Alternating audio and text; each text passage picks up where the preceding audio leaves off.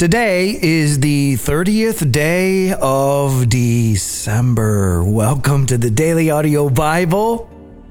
I am Brian. It is it is a joy and an honor to be here with you today as we gather around the global campfire for the last couple of days of this year. The global campfire is not going anywhere. January 1st, we just start over and go on a new adventure, but we're down to the last couple of days of the adventure that we are currently on. So we set sail a long time ago, and now land is not only in sight, we can see where we're going to dock, and yeah, the journey of this year is nearly complete. But we do have some territory to cover before we get there. And uh, that leads us to the final book that we're going to encounter this year. That being the book of Malachi, the 12th out of 12 minor prophets. The name Malachi means my messenger. And so there have been scholarly debates about whether the title of this book is the name of the author, Malachi, or whether it's a book titled My Messenger. We'll assume that the author was a prophet of God named Malachi. And we don't know almost anything about Malachi. What we do know is in the book of Malachi. He was likely a contemporary of Ezra and Nehemiah, and we remember going through Ezra and Nehemiah, the rebuilding of the wall around Jerusalem. So this would be the time period that we're moving into. Malachi lived about 100 years after the Persian Empire defeated the Babylonian Empire, who had defeated the kingdom of Judah and carried well, and destroyed Jerusalem and carried everyone into exile. The Persian Empire began to let uh, Hebrew exiles go back to their homeland, and it had been more than 50 years since the temple construction got underway under the prophetic voices of Haggai and Zechariah. But all the promises in those prophecies, the promises of restoration and a future prominence for the land were not fulfilled. The people were in their homeland, their ancestral homeland, but the, the glory of who they once were had not returned to them. And so they just existed as a tiny province of the Persian Empire, distant and discouraged. Uh, because of that discouragement, the people's passion for God was also discouraged which brought on moral and spiritual decline. Like one of the things we find in Malachi is that sacrifices that were offered to God, they were supposed to be spotless and without blemish. But the priests had begun to use the blind animals and blemished animals for sacrifice. And the law was becoming more and more irrelevant as a part of their culture. And so into this comes the voice of Malachi, who was probably the final prophet in the Old Testament age. And he came rebuking the doubt and faithlessness of the people. And like so many of the other prophets that we've heard so many times, inviting them to return to the Lord. Malachi will obviously lead us to the end of the year, it is the final book in what we call the Old Testament. And after his words, it would be another 400 years before a prophetic voice emerged again. And that prophetic voice had a name John, the person that we know of as John the Baptist who we'll be meeting again in the new year uh, in just a few days. But after Malachi, four centuries pass before he emerges and the arrival of Jesus. And so, with that, We have uh, talked about all the different books of the Bible, kind of flown over them as we prepare to read them. This is the last time we get to do that this year. Now let's dive into this final book that we get to encounter Malachi. And today we'll read chapters 1 and 2.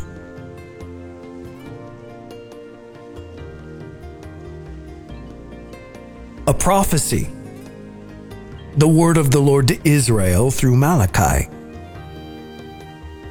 I have loved you, says the Lord. But you ask, How have you loved us? Was not Esau Jacob's brother, declares the Lord? Yet I have loved Jacob, but Esau I have hated.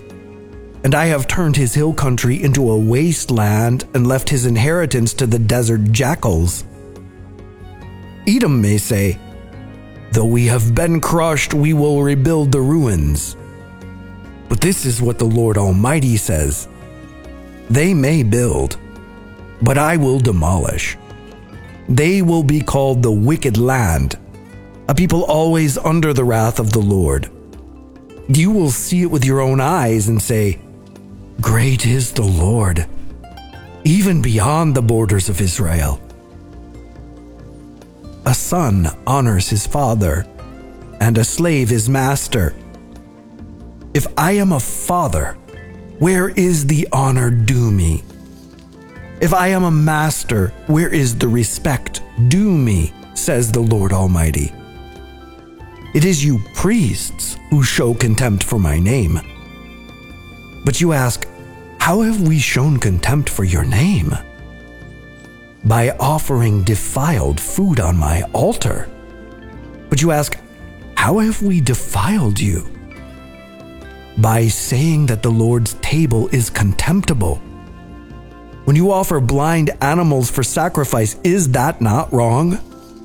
When you sacrifice lame or diseased animals, is that not wrong? Try offering them to your governor. Would he be pleased with you? Would he accept you? says the Lord Almighty. Now plead with God to be gracious to us. With such offerings from your hand, will he accept you? says the Lord Almighty. Oh, that one of you would shut the temple doors so that you would not light useless fires on my altar. I am not pleased with you, says the Lord Almighty, and I will accept no offering from your hands. My name will be great among the nations, from where the sun rises to where it sets. In every place, incense and pure offerings will be brought to me, because my name will be great among the nations, says the Lord Almighty.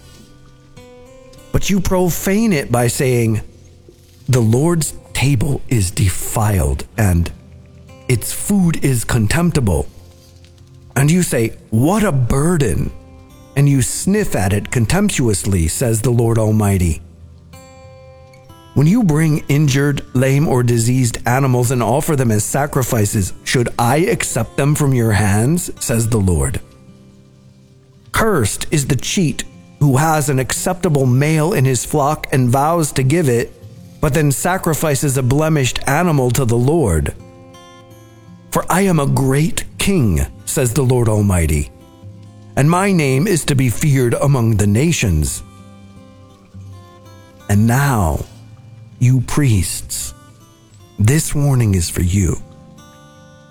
If you do not listen, and if you do not resolve to honor my name, says the Lord Almighty, I will send a curse on you and I will curse your blessings.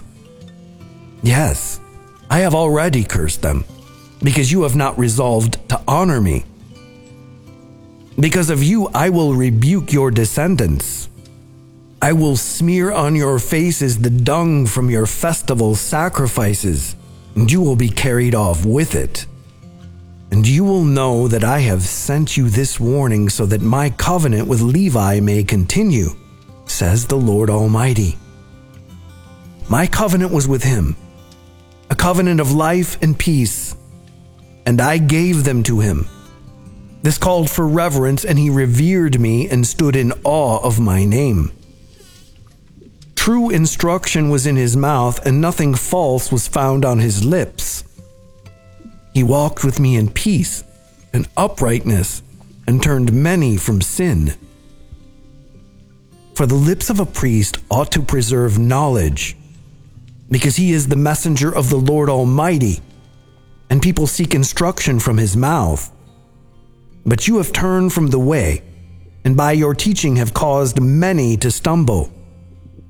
You have violated the covenant with Levi, says the Lord Almighty. So I have caused you to be despised and humiliated before all the people, because you have not followed my ways, but have shown partiality in matters of the law. Do we not all have one Father? Did not one God create us? Why do we profane the covenant of our ancestors by being unfaithful to one another? Judah has been unfaithful. A detestable thing has been committed in Israel and in Jerusalem. Judah has desecrated the sanctuary the Lord loves by marrying women who worship a foreign God. As for the man who does this, whoever he may be, may the Lord remove him from the tents of Jacob even though he brings an offering to the Lord Almighty. Another thing you do you flood the Lord's altar with tears. You weep and wail because he no longer looks with favor on your offerings or accepts them with pleasure from your hands. You ask, why? It is because the Lord is the witness between you and the wife of your youth you have been unfaithful to her, though she is your partner, the wife of your marriage covenant. Has not the one God made you? You belong to him in body and spirit. And what does the one God seek? Godly offspring. So be on your guard and do not be unfaithful to the wife of your youth the man who hates and divorces his wife, says the Lord, the God of Israel, does violence to the one he should protect, says the Lord Almighty. So be on your guard and do not be unfaithful. You have wearied the Lord with your words. How have we wearied him, you ask? By saying, All who do evil are good in the eyes of the Lord and he is pleased with them?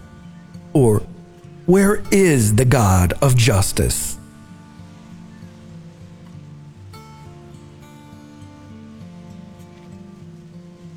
Revelation 21.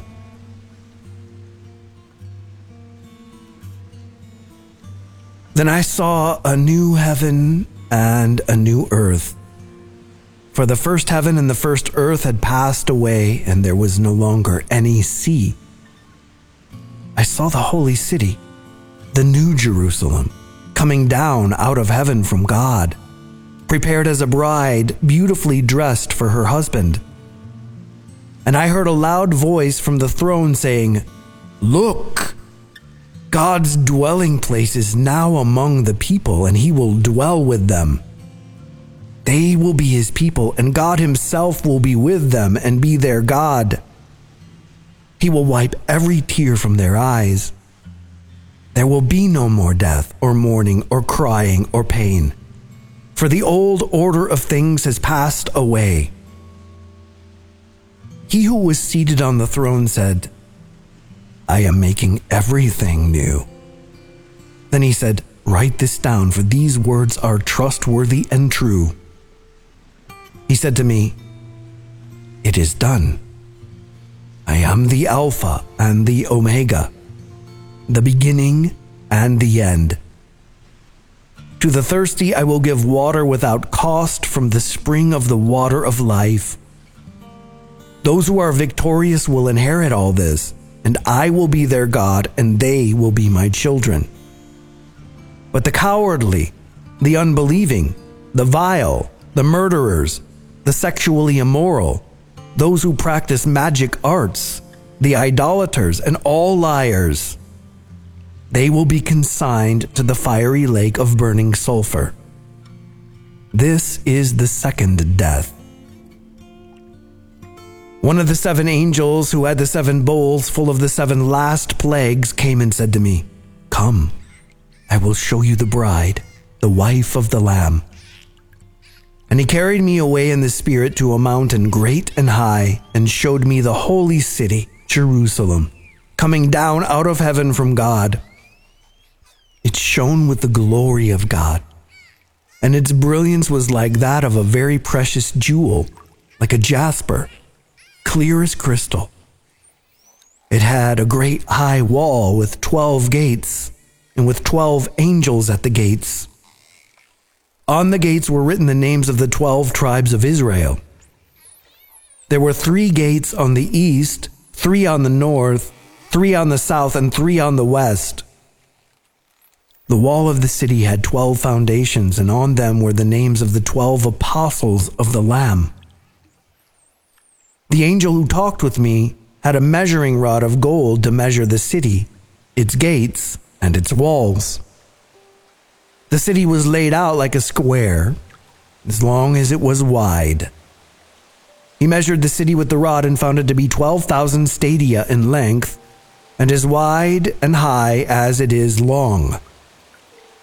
The angel measured the wall using human measurement, and it was 144 cubits thick. The wall was made of jasper, and the city of pure gold, as pure as glass. The foundations of the city walls were decorated with every kind of precious stone. The first foundation was jasper, the second, sapphire, the third, agate, the fourth, emerald, the fifth, onyx, the sixth, ruby, the seventh, chrysolite the eighth beryl, the ninth topaz, the tenth turquoise, the eleventh jacinth, and the twelfth amethyst.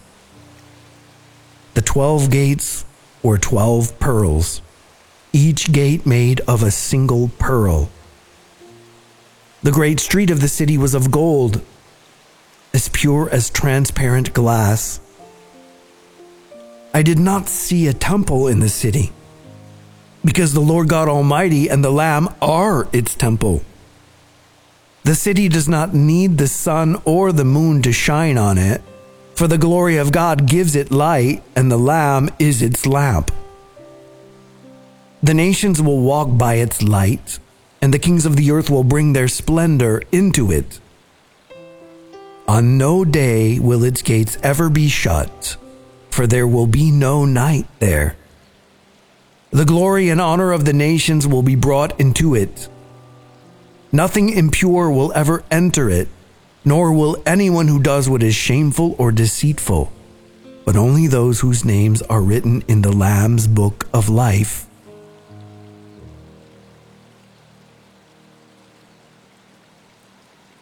Psalm 149 Praise the Lord. Sing to the Lord a new song, his praise in the assembly of his faithful people. Let Israel rejoice in their Maker. Let the people of Zion be glad in their King. Let them praise his name with dancing and make music to him with timbrel and harp. For the Lord takes delight in his people. He crowns the humble with victory. Let his faithful people rejoice in his honor and sing for joy on their beds.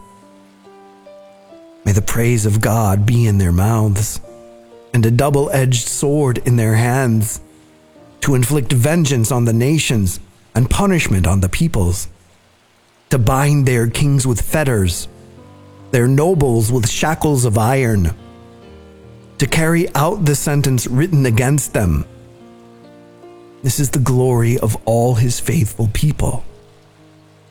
Praise the Lord.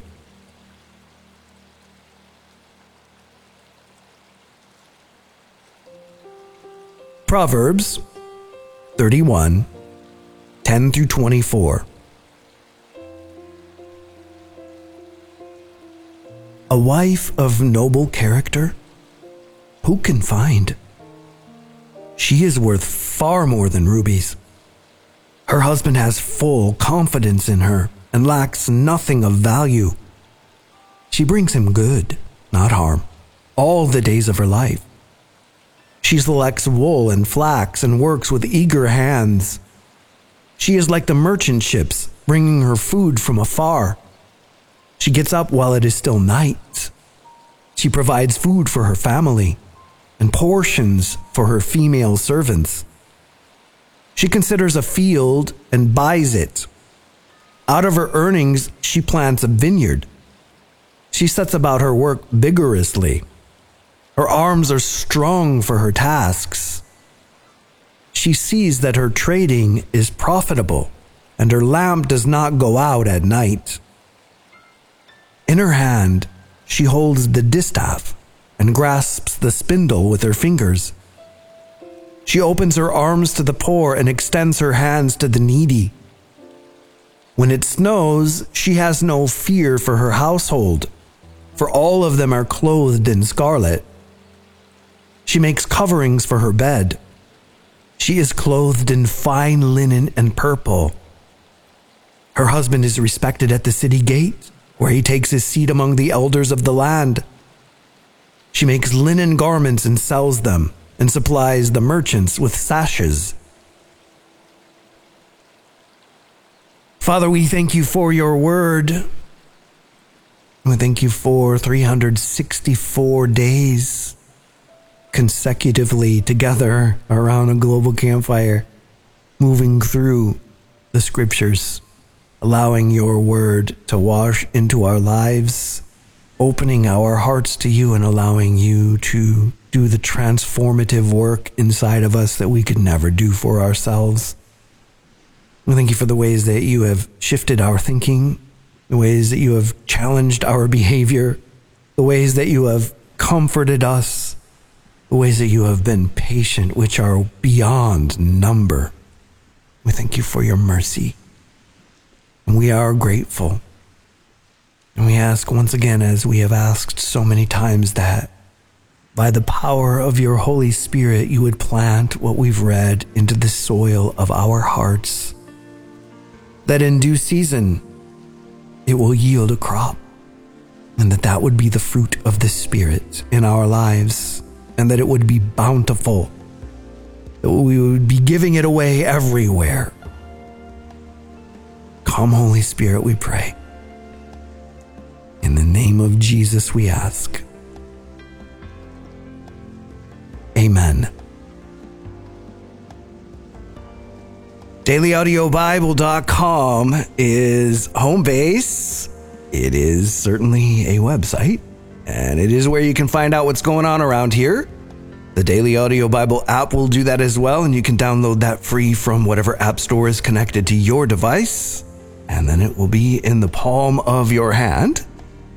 So check that out. And uh, while you're checking things out, check out the different sections on the website or in the app, like the community section or the Daily Audio Bible shop or the initiatives. Check out what's going on. And if you want to partner with the Daily Audio Bible, here in the last couple of days of the year, thank you profoundly. Thank you humbly. We would not be here if we were not in this together. So thank you deeply that we are. We are here around the global campfire taking the next step forward each and every day. And so, uh, if that has been meaningful to you, there is a link on the homepage at dailyaudiobible.com. If you're using the app, you can press the give button in the upper right hand corner. Where the mailing address is P.O. Box 1996, Spring Hill, Tennessee 37174. And as always, if you have a prayer request or encouragement, you can hit the hotline button in the app, or you can dial 877 942 4253. And that's it for today. I'm Brian. I love you, and I'll be waiting for you here tomorrow. Merry Christmas, DAB family. It's Lisa calling from the West Coast. Thank you so much for all your prayers. Um, my back health journey has taken a, a twist. Um, it turns out I, I have cancer. Um, so that was pretty surprising. Um, but to be honest, it's been kind of interesting. I think everything that I learned from God over the last few years has really prepared me to be where I am. Um, I've really just had a sense of peace from the beginning of my diagnosis. And um, I just really feel like God is telling me to really make sure I go out into the world and shine my light and His light. um, and so I want to make sure that I'm using this time and um, to bring others to God. Um, yesterday, I had my first procedure, and I just decided to uh, wear like fun, festive outfit uh, and um, to cheer up all the doctors, nurses, and techs and everyone there um, that had to be there basically around the holiday. And it was just the best experience. I just met amazing people, and we had such a great time. And I never would have expected that a scary procedure would be something that would be so positive, not just for me, but for other people. And uh, it's also just been amazing. My friends have been already really helpful with, with my back injury, you know, driving me places and helping me get groceries and lift things. And so now that it's cancer, it's just been incredible. My friends have just come together, and I feel like um, I just feel so loved. Um, so I just wanted to let you know that I am praying for anyone else who's going through any kind of um, cancer um, diagnosis or any other health scares. Um, just that God sees you and that God helps you just um, feel a sense of peace in this time. Merry Christmas. Hi, Dab. This is God's Life Speaker. I'm going to read from Brian's epilogue in the daily devotional, The God of Your Story. He writes, I don't believe I have a final word in mind as we end our time together, but I do have some final thoughts we can now see that the Bible has given us a beginning and an end. In the process, it has touched every soft spot and every stony place in our hearts. We can look in the mirror and truly understand how profoundly and humbly the Bible has come to guide us in the last year. If you've embraced journaling, we've written quite a story, and God has been involved in it more than ever. It is my earnest prayer that the dance you've begun with the scriptures continues for the rest of your life. You've proven that you can do it and you are not the same person you were a year ago because of it. Imagine what another year in the scriptures will do. Consider joining me, along with tens of thousands of your brothers and sisters around the world, for the journey all over again on the Daily Audio Bible. One last thought benedictions appear throughout the Bible, and this is Brian's benediction. I'm going to skip down to it. May the Lord bless you and keep you. May he make his face to shine upon you and be gracious to you. May he lift his countenance upon you and give you peace. May the strength of God go with you. May the wisdom of God instruct you. May the hand of God protect you. May the word of God direct you. May you be sealed in Christ this day and forevermore. Amen. Lord God, you know our hearts. You know each story. You have heard the beautiful Christmas party. And Lord, we pray that we can begin again together on the first of this coming year. So, Lord, I pray a blessing over each of the dabbers. Thank you, Brian, and your entire family. And we just pray that you would be magnified, Lord, in each of our lives. In the name of Jesus, amen. Hey, family, this is One Penny Saved from Southwest Missouri. And I was just listening to Sneezing Jesus by Brian Hardin on Audible, and it just dawned on me that I need to encourage everyone to look into that, to get Audible and download Sneezing Jesus and Reframe. It would be great gifts. But I want to say that I have listened to this for so long at nighttime. And so that's why when Brian made this sleep album, it was just such an incredible miracle to me because listening to Brian's voice for like 15 years every single day of my life, reading God's word just brought such peace to me. And so I wanted to hear that at night. but I couldn't, you know, da- daily audio Bible doesn't play through without stopping. So I remembered the the Audible books and I started listening to them. And I just wanted you to know that you should listen to Sneezing Jesus this time of year would be the greatest time because, as I said, as this community has grown, it's so obvious that we are today's church. We are the church.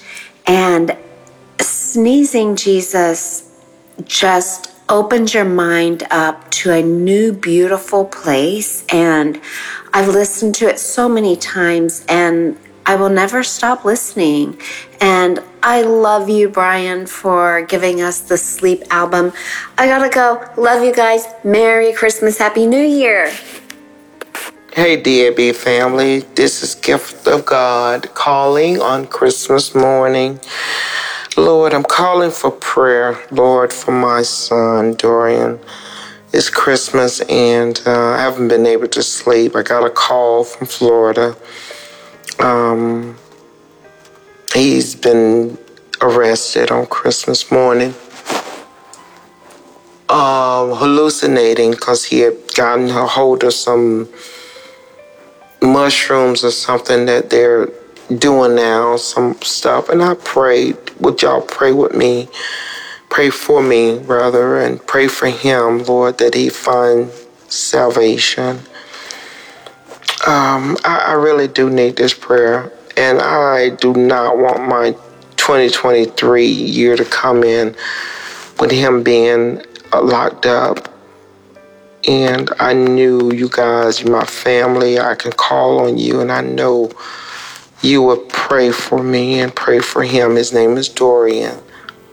Thank you. Hi, DAB family. This is Laura in Colorado, and I did not get a chance to call in a Christmas greeting, but today is Christmas Day, and I've been able to hear all of your wonderful voices. Um, driving home from a, a shift at the hospital, where I'll sleep and go back and do it all again. But um, it's just so wonderful to hear your voices today on Christmas Day. And the, as we come to the end of another year, this is my third year finishing. I, on January 1st, will start my fourth year, which I can't believe. Um, and how much I've just grown to love this community and the rhythm that, that Brian brings to life of walking us through days and weeks and months and eventually years. And um, now starting to feel the rhythm of just, you know, what part of the year we listen to this part of the book and getting used to hearing revelations through um, through through December as Brian was talking about. And this is kind of a bittersweet week you know it's like um, we're coming to an end and then we get to start a beginning and it's very exciting and I look forward to doing it with all of you. Um, I'm also the nurse who has been trying to adopt the the abandoned baby from our NICU. Um, and I just wanted to let you know she's still with us. Um, she's with us for Christmas, and um, some some biological family has surfaced, and I'm, we're not really sure what what will happen there. Um, if you would just please continue to pray. We call her Anna. I realized I've, I've never left a name, but we call her Anna, and um, that God's will would just be done in her life, that if she's meant to be with us, that God would make a way. And we know that you are also faithful to pray. So, Merry Christmas. Hello, my name is Miranda and I live in the UK. I'm currently visiting my dear mother in Australia. I've been listening to the audio Bible for a year and it has been very transformational and essential to my everyday life. Thank you so, so much um, all involved, including the people who call in with their prayer requests. I'm so encouraged. I, in, so much so that I've built up the courage to reach out for myself on this occasion. The Lord has called me to do ministry work and He called me during a time where I felt so very close to Him and I wanted to be obedient. But as I'm on the path now, I'm struggling with issues of anger that I've had deal with all my life. I am, it, it's an anger that I've inherited from my father, and uh, it impacts my marriage greatly and all my relationships and my day to day life.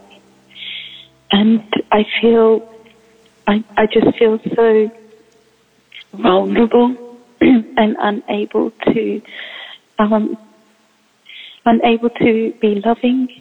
I know that I can, I have been in the past, but I feel so disabled by this anger that I just rises up within me.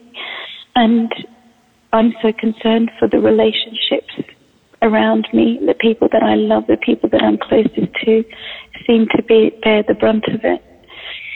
So I'm reaching out for prayer because I hear so many wonderful results from your faithful prayers. And I'm trusting that when you lift me up, if you will kindly do so, that the Lord will address this issue. Thank you so very much. God bless. Okay, so it's no secret that tomorrow is the last day of the year, so obviously we have come down to the final readings in the Bible, which means we have also come down to the final readings in the book of Revelation that we've been diving into this year. And in today's reading, we kind of turn the corner. What began as seven letters to seven churches turned into seven trumpets and seven bowls and we spent a lot of time with a lot of disruption. And we've looked at many views from many angles that eventually led us to the, the great white throne of God and the final judgment. And uh, we passed through that yesterday in our reading. Now we get a picture of all things being made new. And the imagery is riveting. And as we've gone through the book of Revelation, we've looked figuratively and we've looked literally in an attempt simply to get behind all of the things that have been said about the book of Revelation to try to get insight on what's being said. So we have to look at all things being made new from the same perspective as we prepare to end the book of Revelation and the Bible. So let's look literally at what we read today while doing what we've been doing all along, asking ourselves, is this literal? Is this a literal thing that's being said, or is this a figurative thing that's being said that represents something bigger than can that, that can be said? So after the great white throne judgment that we read about yesterday, we are greeted with the fact that a new heaven and a new earth have appeared. So we need to stop and think about that literally. A new heaven and a new earth, which would tell us that our ultimate destination is earth. Uh, just apparently not this one. In the new earth, there is no sea. The sea was gone. So clearly, that would be a very different earth. What we don't know is if John is just referring to like the Mediterranean Sea will be gone, or, and how would that work? But if we just assume there are no oceans, then a very different earth. And on this new earth, John sees the new Jerusalem coming down from heaven to earth, dressed like a bride, ready for her husband. And a loud voice from the throne said, God lives with humans. God will make his home with them, and they will be his people. And God himself will be with them and be their God, and he will wipe every tear from their eyes, and there won't be any more death and there won't be any more grief or crying or pain because the first things have disappeared. So, on this new earth that has no oceans, God plans to actually dwell with people. And as is happening, the one sitting on the throne says, I'm making everything new. I'm the first and the last. I'm the beginning and the end and I'll give a drink from the fountain filled with the water of life to anyone who is thirsty. It's not going to cost anything. Everyone who wins the victory will inherit these things. I'll be their God, they'll be my children. And then he says, you know, cowardly, unfaithful, detestable, all of the people that had been judged earlier, they don't they don't get to go into this new rest. And then continuing literally, one of the seven angels that had one of the seven bowls that were poured out on the earth at the end with the seven plagues came to John and said, Come, I'm going to show you the bride, the wife of the Lamb. And so John is carried by the angel's power to a high mountain where he sees this new holy city, Jerusalem, coming from God out of heaven. And it's um, obviously ornate with gates and jewels and angels and inscriptions. The names of the 12 tribes of Israel are on the 12 gates. There are 12 foundations, and each foundation has the name of one of the 12 apostles of the Lamb written on it. And it's coming down from heaven to earth. And it gets measured. And it's it's a it's a cube. It's a big cube coming down out of heaven that is a cubed city coming down to earth. And it's measured, and its measurements are, are 12,000 stadia long, wide, and high, and 12,000 stadia equates to about 1,600 miles, or almost 2,600 kilometers. And so, from a literal perspective, somehow this, this will work. The atmosphere of this new Earth must be different because on the Earth that we currently live on, I mean, if we just get 60 miles up, we're kind of in outer space. So 1,600 miles tall would be way out there in outer space. And the angel is telling John that this um, 1,600 mile cube coming out of the sky down to earth is the bride. And there is no temple in this, this new city because God Himself and the Lamb are the temple. And the city doesn't need any exterior light like the sun or the moon because the glory of God illuminates it. And apparently, it, because it has gates, you can go in and out of it. Uh, and and Revelation says the nations will walk in its light, and the kings of the earth will bring their glory into it. So you can go in and out of it, or at least some people can. And uh, its gates never close. It's open all day. They they don't close because there isn't any more night, so it never gets dark outside and everyone who had passed through the, the great judgment uh, and their name were their, their names were found in the book of life the lamb's book of life will be able to go into the city. So that's kind of a literal, literal look at what we read today. If we're looking at this figuratively then there are a plethora of nuances. But indeed a new heaven and a new earth are established. But this doesn't necessarily mean different planets so the idea of first and second, or old and new, are used throughout the Bible. It's like you have an old covenant, a new covenant, a first Adam, a second Adam, or language like the latter will be greater than the former. This is usually indicating the impermanence of the first and the permanence of the second. So, this second earth, this new earth, certainly could be a, a different planet, but from a figurative perspective, it would be a restored one, one in which evil does not exist, where pollution is gone, where uh, corrupt political systems of governance do not exist, one in which the presence of God is immediate and tangible. Basically, an existence that is restored to shalom, where nothing is broken and nothing is lost. All has been restored to perfection. There are no more goodbyes. One in which death does not exist and God wipes every tear from our eyes. One in which there is no grief or crying or pain, because those things do not exist anymore. This picture comes from the book of Isaiah, where it is said there will be a new heaven and new earth, and they will by no means remember the former.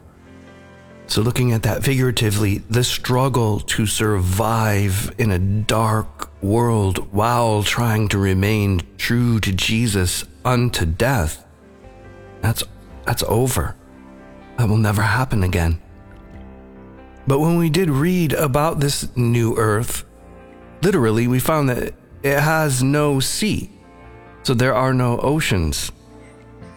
from a figurative view, scholars just simply look at how this, the sea was referenced in the rest of the book. So it was seen as the origin of cosmic evil. It was referenced as the place of the unbelieving, rebellious nations who attacked and tried to stamp out God's people. It was referenced as the place of the dead. It was referenced as the seat of the world's idolatry and evil trade activity. So, figuratively, those things aren't uh, aren't a part of this new earth. So, sticking with this figurative view of the sea, then that means that on this new earth, there's no longer a threat from Satan or darkness or evil. Those have been permanently judged. They can never be a part of the new creation, and there won't be any threat from uh, uh, you know political or or corrupt, rebellious nations. They've they've suffered the same fate as the devil. There won't be any more death, so there is no reason to have a place of the dead. And even the fear of the ocean itself as kind of a dark, murky, unpredictable place will be over. And this new city has 12 gates, uh, each named after one of the 12 tribes of Israel, with the foundation having 12 foundations, each having the names of the apostles which would figuratively basically uh, represent the completeness of God's redemptive plan. That all who are within this city are essentially the true Israel, which is not an ethnic thing. And it's not the structure itself, this 1600 mile cube, that is uh, going to somehow, this cube that isn't alive is going to somehow become a bride. It's, it's everyone within that sphere. And this is thought to be true because because God uses marriage as a metaphor for his covenant with his people all throughout the Bible, even in devastatingly heartbreaking ways. So God is probably not interested in being in a covenant relationship with a with a literal um, structure. Rather, he wants union with his people, loyalty, allegiance, and perfect intimacy. God saying that He is the Alpha and Omega isn't, you know, isn't the Lord saying that He is two letters in an alphabet? It is to say that He is the beginning and the end. Right? So we see that very clearly as a figure of speech, so figuratively. But He's saying it as a way of reassurance that He called creation into being at the beginning and has remained sovereign, so we can be assured that all things will be made new, because he is the beginning and end of it all. And those who win the victory, or those who overcome or are overcomers, will inherit all of this. And as we've seen from one of the main themes of this book that we've talked about several times, over, uh, an overcomer is the one who endures through whatever until the end. And what we inherit is union and communion with God and all of the essentials that we need for an abundant life in His family are available. And it's been pointed out that the look of this New Jerusalem, the way that it's constructed with all of the precious stones, remarkably parallels the description of the great whore of Babylon Right. So on the one hand, John is told, Come, I will show you the judgment of the great whore. And then he's told, Come, I will show you the bride. So figuratively, throughout this book, Babylon was the dark, evil world system, consolidated into a city name. So those who look at this figuratively would say the same thing is happening here. One was an attempt to dominate and demand worship and it was full of the world's people who went along with that. The other is true and is full of those who remained true. And we talked about that a lot when we when we were talking about the judgment of Babylon. But in terms of looking at this new city figuratively and not as a structure, the allusions go to other parts of the scripture that are that are used figuratively. For example, when Jesus is referred to uh, as the, the cornerstone that the builders rejected, well, I don't think anybody thinks Jesus is a is a piece of rock, is a stone. That would be figurative language. Or uh, when Peter says in his first letter that we as believers are precious living stones. We we can take that figuratively pretty easily because no one thinks that their destiny ultimately is to become a stone. And so that's why these things are seen figuratively in terms of this new city. And there won't be a temple in this new city. So if this city isn't about the structure of the city, but about the people within it, then perhaps there isn't a third temple to be built. But that is hotly debated. But figuratively, the temple always represented the presence of God. Before there was a temple, there was a tabernacle that represented the presence of God. So in this new creation, there's no need for that. The presence of God is everywhere, and it's not hindered or impeded in any way. And what about the dimensions of this new city? I mean, I said it's 1,600 miles. It's like 15 or 1,600 miles. I think 7 million feet tall. So, uh, an obviously amazing structure. But in Revelation, it's described as 12,000 stadia. And the number 12 is symbolic throughout the Bible. Right? So there's 12 tribes of Israel. There's 12 apostles. In this new city, there's 12 angels at 12 gates.